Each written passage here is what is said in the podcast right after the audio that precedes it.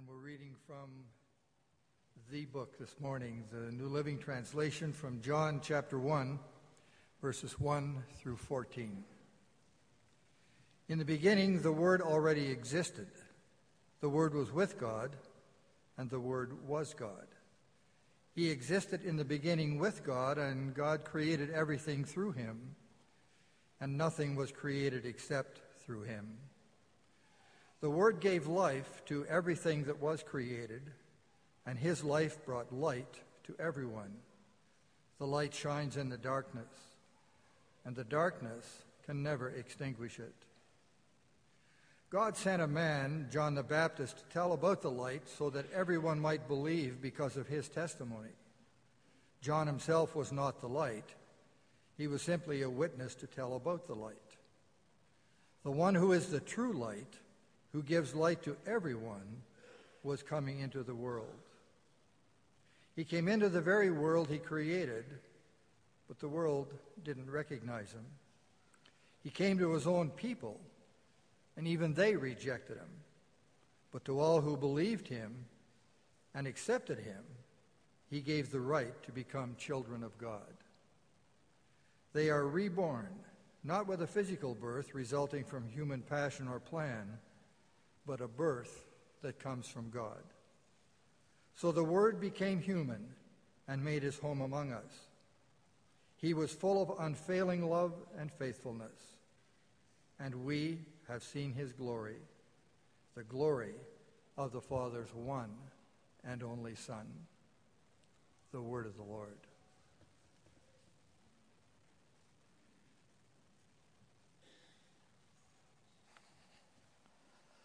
The word of the Lord indeed. Good morning. Good to see you this morning. And uh, how about that boys' band this morning? Hey, wasn't that great? Thank you. As Brad said, a lot of uh, a lot of uh, ladies, uh, about 45 of them, are off at uh, Canmore this weekend, and so put a little extra load on some of the dads uh, hey, and uh, the guys, but uh, they're here and uh, doing great. Uh, who said you couldn't do it, guys? So thank you for uh, just putting your shoulder to the wheel and being here this morning. If you're new with us in the last week or two, um, we're in a series called Hearing God. and it, it's a reminder that God is always speaking, and we want to listen to His word. We want to hear Him. And the more we hear him, uh, the more awesome our relationship with him becomes. A few years ago, uh, a tree fell to the earth in a thunderous crash. And what was so unusual about a tree falling was this it was uh, Yosemite uh, National Park. And this was one of those huge, huge sequoia trees. Some of you have walked among those giant trees, the redwood forests of uh, California, and they're very spectacular. I don't know if we can bring this up, uh, but uh, here's one of those incredible trees. They are massive. Uh, and uh, they hadn't experienced one of these huge trees falling in many, many, many years because of the root system. Uh, now, just as we look at that tree, the unique thing about a sequoia tree is that they don't have a tap root. The only root they have is about 12 to 14 feet uh, deep, even at maturity. So that's not very deep. Uh, but one of these trees, their roots can extend, uh, occupy over an acre of land, and they can contain about 90,000 cubic feet of soil. And that, this mass of matted roots and soil has to maintain the equilibrium of a tree that's nearly 300 feet tall and weighs nearly 2 million pounds. And the roots interconnect with one another uh, and they become an anchor. But a tree fell to the ground uh, on one of these huge redwoods. Why? Well, it wasn't a windstorm, and it wasn't a fire, and it wasn't lightning. What they discovered was that the tree came down because of foot traffic. Foot traffic around the base of the tree over the years, with all of the people that came to visit the park, had damaged the root system and had contributed to the collapse. Now, these days, they typically put a little fence around some of the oldest and most largest trees to keep the public from trampling the root system of these giants. What is true for the sequoias is also true for you and for me. We need to protect ourselves from the foot traffic of life that weakens our system, that weakens our roots, busyness, the pace of life, the storms of life, the pressures of life that weaken us. How do we keep our strength? How do we sustain? And not just sustain, but grow and develop and get stronger as the years go by. We need to be fed, we need to be nourished, and, and we need to let our roots go down as deep as they can and spread out as much as they can. And that happens as we hear God speak to us. Because He breathes life into us when He speaks to us. He feeds us with the living Word. He is the bread of life. He is the living water. He is the root system. He is the nourishment for who we are. And He speaks to us through His Word, the Word of God. And when we hear His voice, we are rooted and grounded in Him like nothing else. It is the Word, it is the only Word. Two things this morning to help us experience the nourishment of God in our hearts through the words that He speaks to us. Two words. First of all, the power of a word. The power of a word. I, uh, I read the story of a pastor who received an email several years ago. And this church was going through what they called a celebration of hope, uh, a special campaign to ease the plight of people struggling against extreme poverty in certain parts of the world. And so this man wrote to the, this pastor and said, You know, he said, I haven't received a cost of living adjustment in many, many years. And it just kind of gripes me that our church is uh, spending a lot of money giving to people overseas with these kind of needs when if you look right at home we've got our own stuff here. We've got our own needs. And, and, and we've got people here who need help too. Well pastors are human. You, uh, you might know that by now pastors are very human and it hit the pastor in the wrong way and he sat down at his computer and he was about to bang out a reply and give this guy a little bit of working over. When the Holy Spirit said to him, Be kind to one another, tender hearted, forgiving one another, even as God in Christ forgave you. He said the cursor on the, on the screen was blinking inviting him to write. And he said, I pretended I didn't hear what God had said. I poised my fingers above the keyboard and tried to focus on the get back task at hand. But the whisper crept in again Be kind and tender hearted, Pastor. Kind and tender hearted. He said, I knew those words well. because they, they form a verse that I had memorized 40 years ago, Ephesians 4:32. Back in front of my computer, my spirit protested. But am I going to let this guy get away with this? If I have to be kind and tender-hearted, am I going to let him win that? He said, uh, no response from God. Not surprising, given my, given my attitude. He said, I sighed, pushed my chair back, and turned to, to look out the window and think. And when I reapproached my laptop a few moments later, I tapped out a response that was far different from the one I had originally planned. And he said, about a couple hours later, I got a respectful reply from this same man saying that, no, he got it, he understood, and he was grateful for my perspective on things and that it was a fair perspective. And the pastor said, I just gave him my perspective. I went no further. But he said, I thank God for that whisper. which once again kept me from doing harm. I could have badly damaged a relationship. I could have put things into a crisis with that gentleman that didn't need to be. The power of words, the power of whispers. There's an old expression, you've all heard it sticks and stones may break my bones, but words can never hurt me. Adults uh, teach their children that little slogan in order to ease the terrible pain that really is inflicted upon them uh, by their friends or schoolmates. Uh, bullying words, bullying words. Words are actually quite powerful. Words are actually quite powerful.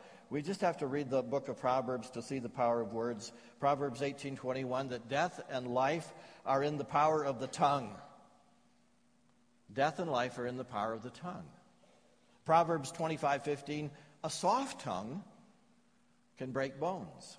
Or Proverbs 15:4 a gentle tongue is a tree of life, but perverseness in it breaks the spirit. The impact of words we all know, we've all had the experiences, the impact of words. Sometimes are, words where, oh, if I could just pull them back again. If I just hadn't, if I just hadn't been so quick, if I could just pull those words back again, I could have saved so much. Remember the centurion in the Gospel of Matthew, chapter 8? Jesus was entering the city of Capernaum. And this Roman centurion came to, to ask for help, saying, Lord, my servant is lying at, at home paralyzed, in terrible distress. And without even being asked, Jesus said, well, I will come and I will heal him. Uh, the centurion was in a position to understand Jesus' response, and he said, Lord, I'm not worthy to have you come under my roof. So he humbly said to Jesus, But only speak the word, and my servant will be healed. Oh, just speak the word, Lord, right from where you're at, and my servant will be healed. Yes, for where the word of a king is, there's power. The word is enough. The centurion got it because he had power and authority uh, in his role. He was authorized to speak for a higher king, Caesar. So he said, For I'm a man under authority, with soldiers under me, and I say to one, Go, and he goes, and I say to another, Come, and he comes, and to my slave, Do this, and the slave does it. There, there is power in words spoken by authorized individuals. So, as somebody said to me recently, when the Prime Minister came to Fort McMurray and uh, he and his ministers toured the city up there and surrounding area, then he had some, some directive words after that. He had some suggestions. He had some, actually, uh, directives. And he said something about next steps. And he spoke and when he speaks, because he's the prime minister or because he's one of, they're one of the ministers, well, that's the word. You can think what you want, but that's the word and the power. It, it has authority because it comes with someone from authority. So this gentleman said, in our department, federal department, we just fall into line and we just do what we're asked to do because we might as well get at it because of the power of a word. What a good reminder of the power of the spoken word. So, first of all, uh, the power of a word. Second, uh, the power of God words. The power of, of God's words. Now, as followers of Christ, we pay attention to life in the kingdom, in the kingdom of God. We're part of the kingdom if we're followers of, of Jesus Christ. And within the kingdom, it takes a lot of communication. And God speaks to us so that we can be uh, an integral part of the kingdom of God, a, a part of a kingdom that's growing and expanding. Uh, we need to hear the whispers of God so uh, we can advance the ball up the field, so to speak. When we hear the whispers of God and we get the strategies of God and the, the Word of God and the directives of God, then we know what we are to do and He gives us His guidance. He is our functioning Lord and He gives us His whispers so we can serve Him effectively. So God is always communicating to us. And God has always been communicating. He's always been. He's, he speaks creative words. God's first creative word was to create light. And we all know that he created light by speaking the word. And he said, Let there be light. And his word was an expression of his mind. By the expression of his mind and the power of his mind and the power of the creativity in God, he created light. And then the Old Testament is just full of phrases like, and God said, and God said. And God spoke into the context of people's lives, and He gave direction, and He gave counsel, and He gave comfort. And so you'll read, and the Word of God came to Moses, and God said. And the Word of God came to, to Noah, and God said. And the Word of God came to Abraham, and God said. And God said to the prophets, and God said to David, and, and they all heard from God. They all heard from God. There is something very powerful when God speaks a word, because the word has life in it. The word has power in it. The Word of God is basically the communication of God, the speaking of God. And when God speaks, He expresses His mind, He expresses His character, He expresses His purposes. And God is always present with His Word. So it's not just a word in a vacuum. It's like, that's another word and that's another word. No, it's a very special word because it is God Himself. God is in the Word. And when God expresses his mind, these are the, these are the words of God, and God himself is part of it. And, and sometimes he does it in his beautiful creation. Psalm 19. Psalm 19. God is expressing his mind, God is expressing his creativity in, in creation uh, for everyone to see. And sometimes, as Bill read this morning, he expresses himself through the incarnate Christ, the Logos, the Word become flesh and dwelt among us, John chapter 1. He expresses himself as he, as he speaks to us uh, through the Word in the Bible and in our thoughts and in our whispers. Uh, and I hope I haven't lost you here and with all of my words, but how God is expressing himself. And all, all this week, I've been trying to get a handle on this. Trying to remind myself and you that God is speaking all the time. And he speaks in different ways. But he's in the midst of speaking, and he always wants to talk to your heart. He, he, that's what he wants most of all, is to talk to your heart. So let me just say it again.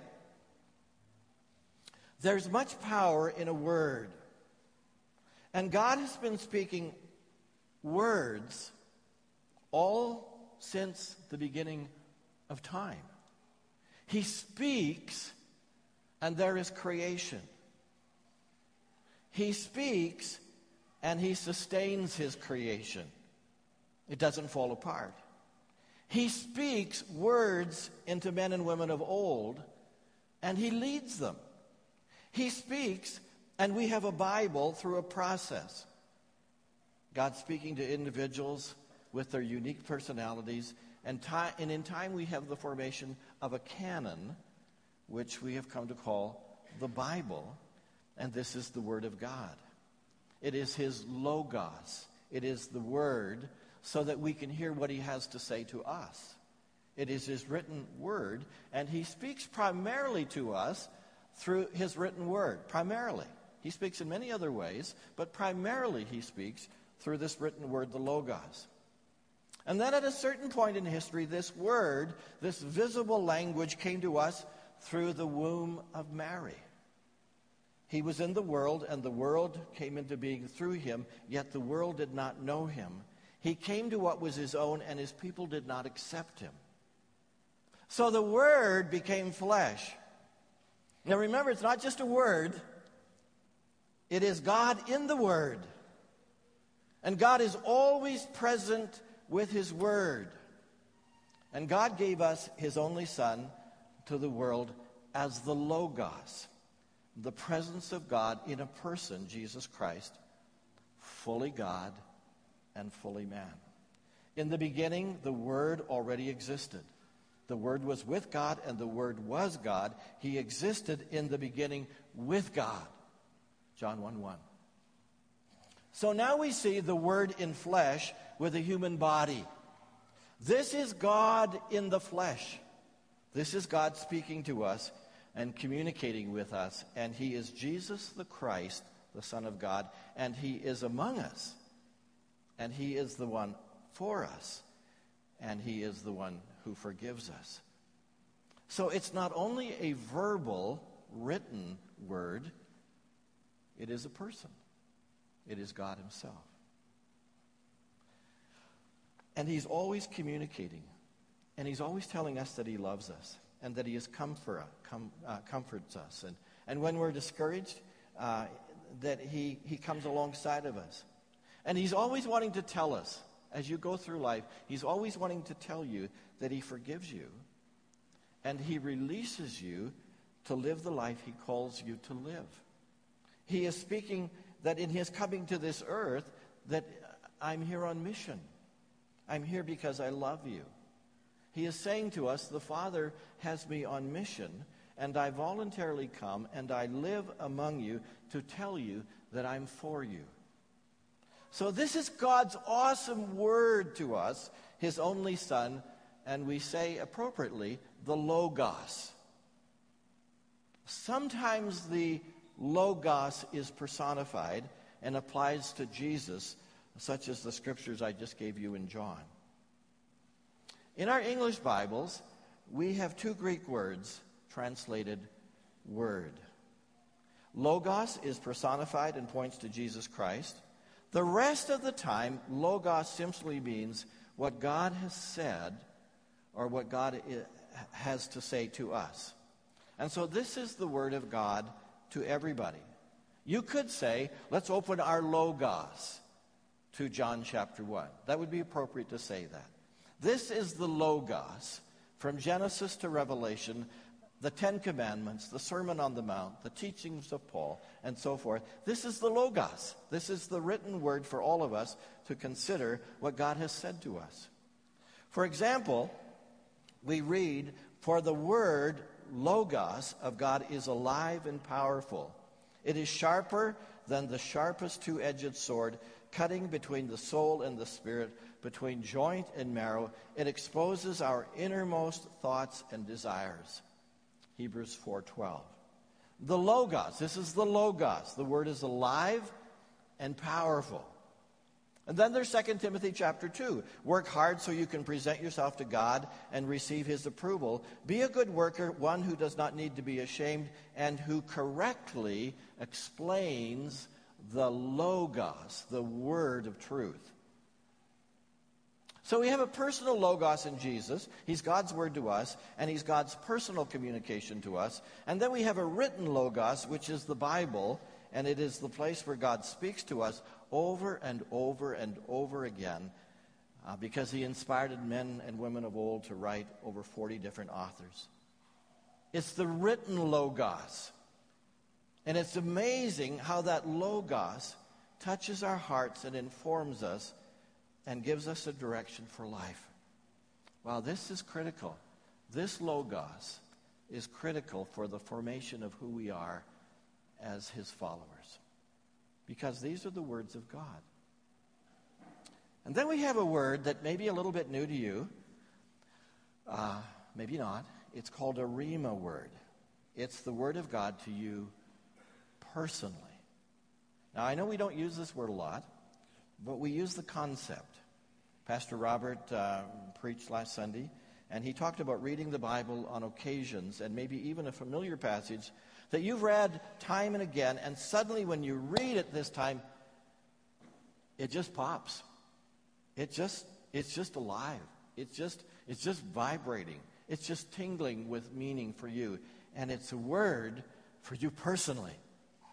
It's a specific message given for a specific person at a specific time.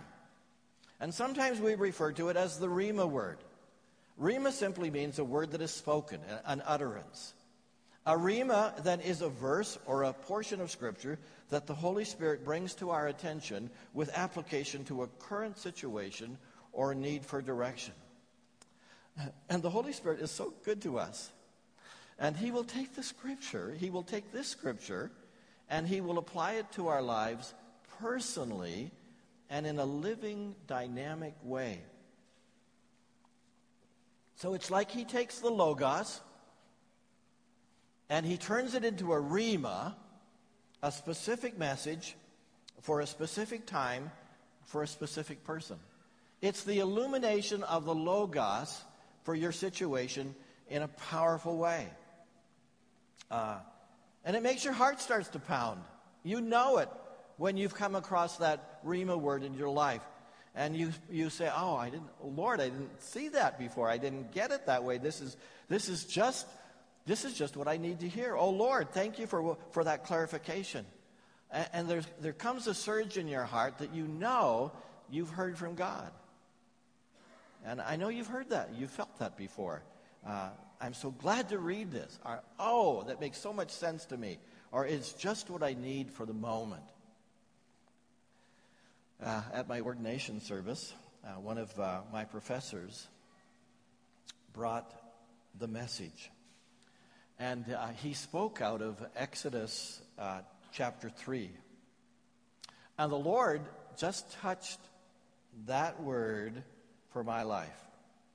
I was just finished seminary training, both Marg and I, and, and we were on the verge of beginning ministry at our first church in a few months' time. And it was kind of a feeling like, am I ready for this? I don't know what's coming down the road. Moses says to God, Who am I to appear before Pharaoh? Who am I to plead the people of, lead the people of Israel out of Egypt? And I was nodding my head, like, I get that. Who am I to lead a congregation? I'm just as green as grass. And I've never been down this road before. And God answered that Rhema way, I'll be with you. I'll be with you. But Moses protested, If I go to the people of Israel and tell them, the God of your ancestors has sent me to you, they will ask me, What's his name? Then what shall I tell them? And God replied to Moses, You know, I am who I am. Say this to the people of, of Israel I am has sent me. And, and that started to get real personal for me, Rhema. And suddenly I realized this is not all about me feeling green as grass. This is about God. This is about trusting Him. That, that He is all sufficient. I am who I am. And that's what God wanted to say to me. These words were intended uh, for long ago, in the days of Moses, but God made them a personal word to me. And I was encouraged and strengthened and challenged to be obedient to Him. So we can, God can take the Logos and He can personalize it for for us. We, we can just say it that way, that God just is personalizing His word, or we can say it's a Rhema word. And there's a bit of an interpretation here on the word Rhema to understand it the way I've set it forth, and I'm going to grant you that. But I think what we all appreciate is the fact that you can read Scripture, and according to our need and context in our situation, there's something that gets personalized for us. I mean, it got personalized for Peter in Luke chapter 5, verse 5. Remember, Jesus was teaching from the boat to the crowds at the water's edge? And Peter was in that boat, and after Jesus finished teaching, he said to Peter, Hey man, go out where it's deeper and let down your nets to catch some fish. And you know Peter, he's the expert in fishing. Master, Simon replied, and the text uses the word Simon and not Peter. And usually, when the text uses the word Simon, it's when Peter is being very human. Simon answered, Master, we worked hard all night and caught nothing. But at your word, Rhema, I will lower the nets. At your word. And that was a specific word to, to Peter at a specific time, had a specific message. And did you notice the impact upon Peter? It, it broke him up. Uh, the result of obedience was that the nets were so full of fish that they began to tear. Uh, the, the boats were about to sink. They called in their recruits from their partners. Guys, come and help us. Help with, the, you know, with this load of fish, and, and we're sinking. and I, I got to love this. Jesus must have been smiling. I'm to fill their boats. This is to be fun. I'm to watch them scramble. They're not to believe this. And so the fishing buds come over, and they were doing everything to manage the fish and to keep the boat from going down. And look at Peter. Look at Peter. Love to have seen his jaw drop. It's just like suddenly Peter gets it.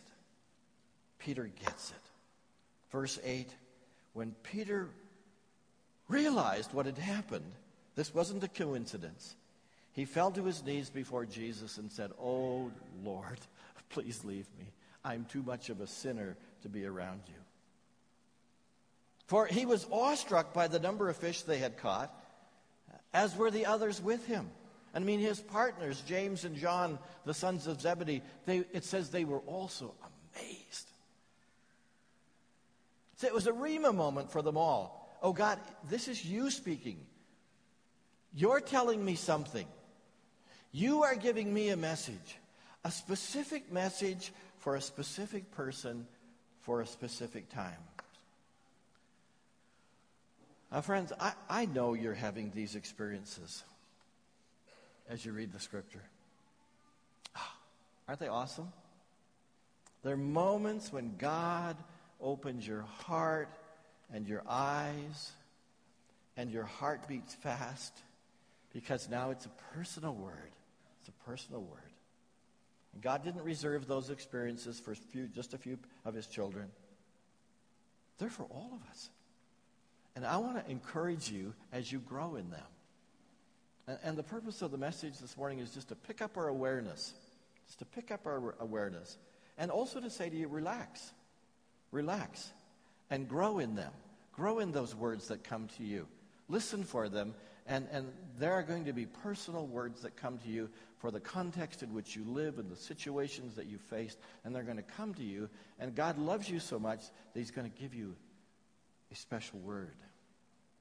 See, we're all like the sequoia tree. We all have delicate root systems, more fragile than we could ever imagine.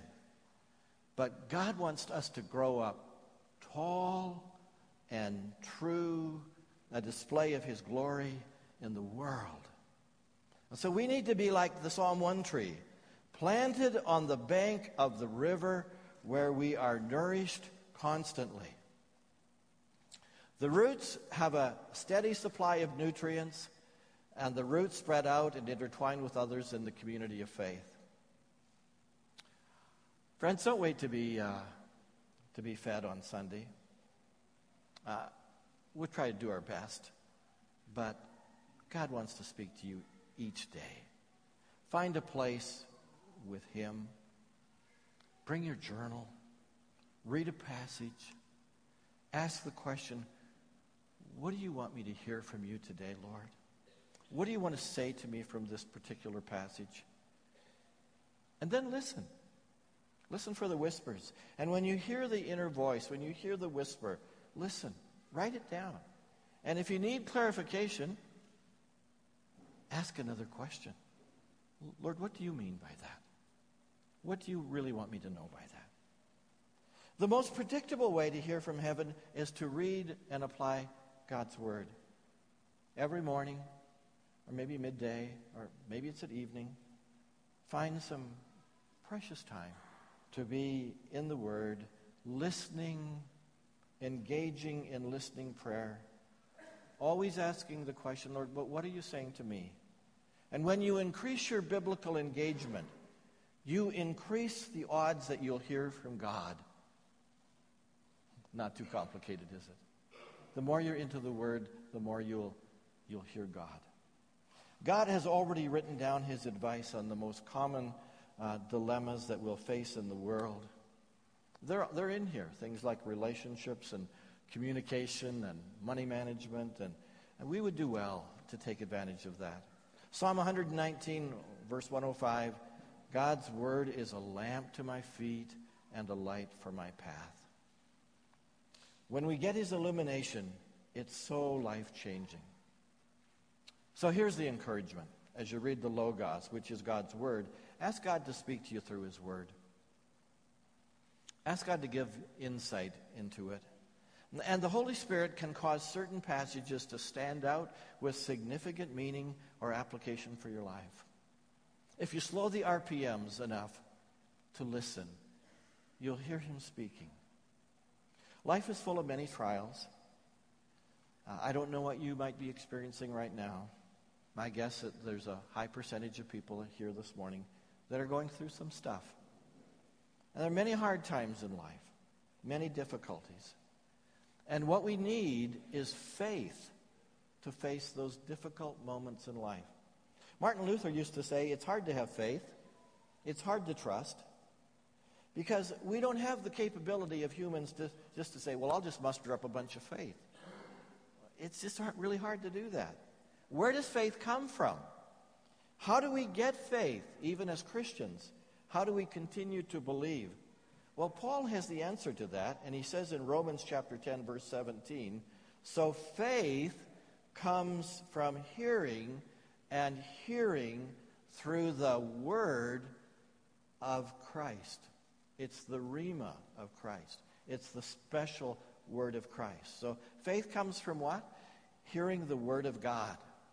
So I just want to encourage you this morning to, to keep in the Word, uh, to have a plan to read and meditate and listen for God in the Word, and to continue uh, your plan and to hear His, his rhemas, His personal words to you as you walk with Him. How easy it is for other things to crowd out our time in the Word. Don't you notice that? How difficult it is, how distracted we become. If you don't plan it and guard your time, it, it just doesn't happen. Other things will squeeze it out. I close this morning with a quote from John Wesley. It's a 300 year old quote. It's in that language, but listen to it. He said, I'm a spirit come from God and returning to God. I want to know one thing the way to heaven. God Himself has condescended to teach me the way. He's written it down in a book. Oh, give me that book. At any price, give me the book of God. I have it. We have it. There is knowledge for me. Let me be a man of one book. Here then, I am far from the busy ways of men. I sit down alone. Only God is here. In his presence I open. I read as for this end to find the way to heaven. John Wesley. May it be true for each of us as well. Would you stand with me as we pray?